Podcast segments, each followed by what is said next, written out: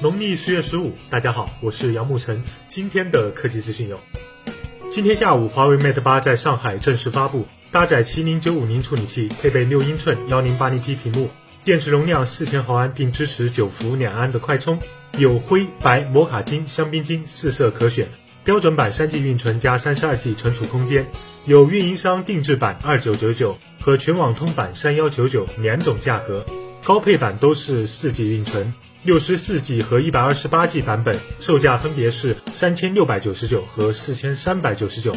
另外，华为手表的售价也公布了，分别是两千三百八十八的真皮表带、两千五百八十八的不锈钢表带和三千二百八十八的鳄鱼纹真皮表带。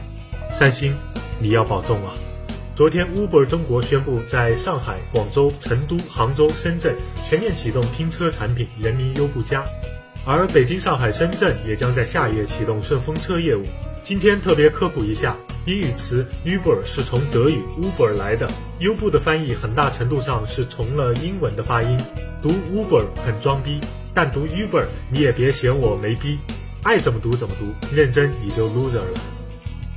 在合并七个月之后，原赶集 CEO 杨浩勇宣布卸任五八赶集联席 CEO，转身个人出资六千万美元去干瓜子二手车去了。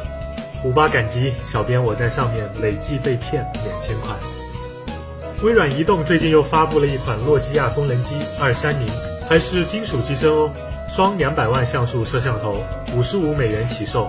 其实对打电话多的人挺实用的。外媒报道，依靠光线在空气中传输数据的 Li-Fi 网速可达一 Gb 每秒，是 WiFi 的一百倍，放你大爷的一百倍！